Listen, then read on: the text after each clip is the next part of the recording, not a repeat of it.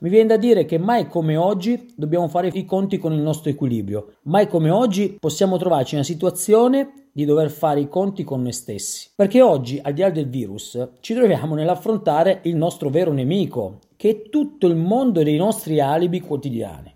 Ci rendiamo conto che noi attraversiamo giornate in preda a una marea di alibi, quando lamentiamo la mancanza del tempo, il tempo per le passioni, il tempo per gli hobby, il tempo per gli affetti, la mancanza magari di relazioni gratificanti o l'inefficacia lavorativa e quel senso di colpa che va a riempire le nostre scelte quotidiane. Dobbiamo trovare la forza di costruire il nostro scopo, cioè quel significato dei nostri percorsi quotidiani, ritrovare la nostra dimensione di vita scegliendo realmente ciò che vogliamo per noi e con le modalità che desideriamo.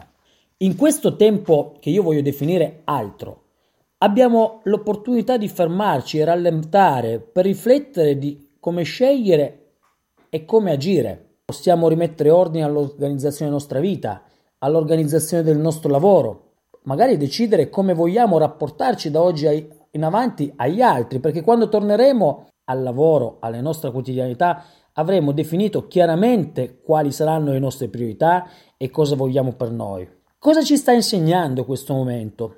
Il coronavirus ritengo che ci imponga di pensare al fatto se noi viviamo una vita piena o una vita ricca.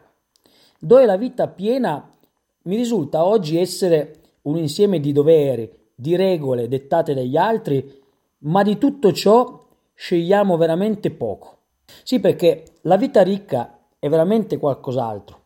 È il lavoro, è il nostro scopo del lavoro, è il, il nostro percorso di crescita, è il nostro tempo libero che dedichiamo alle persone, il, to- il nostro tempo libero che dedichiamo alla solidarietà. Oggi stiamo scoprendo un nuovo modo di lavorare, pieno di risorse, di alternative, di strumenti, e distanze che addirittura risultano estese, che rappresentano tutto ciò efficienza, utilità e anche connessioni. Ma la riflessione nasce spontanea.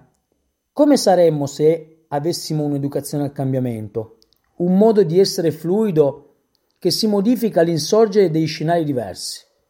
Come saremmo oggi se ci fossimo fatti accompagnare dal cambiamento come un fluido che sceglie come muoversi e modificarsi senza infrangersi sugli ostacoli.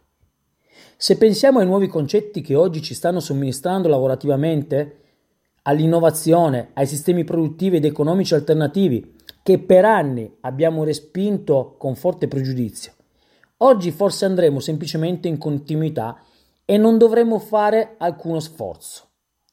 Sì, Vorrei aggiungere anche questa parola che ci deve rimanere in mente e dobbiamo riflettere ogni volta che agiamo, il pregiudizio. Questo è un ostacolo da rimuovere verso tutti e tutto, perché le cose e le persone vanno accettate e non subite. E se noi saremo in grado di accogliere il nuovo, leggerlo, attribuirgli un significato ed adattarlo al nostro scopo, rendendo più ricca, agile e brillante il nostro modo di pensare, decidere e agire, Costruiremo la nostra migliore espressione di noi.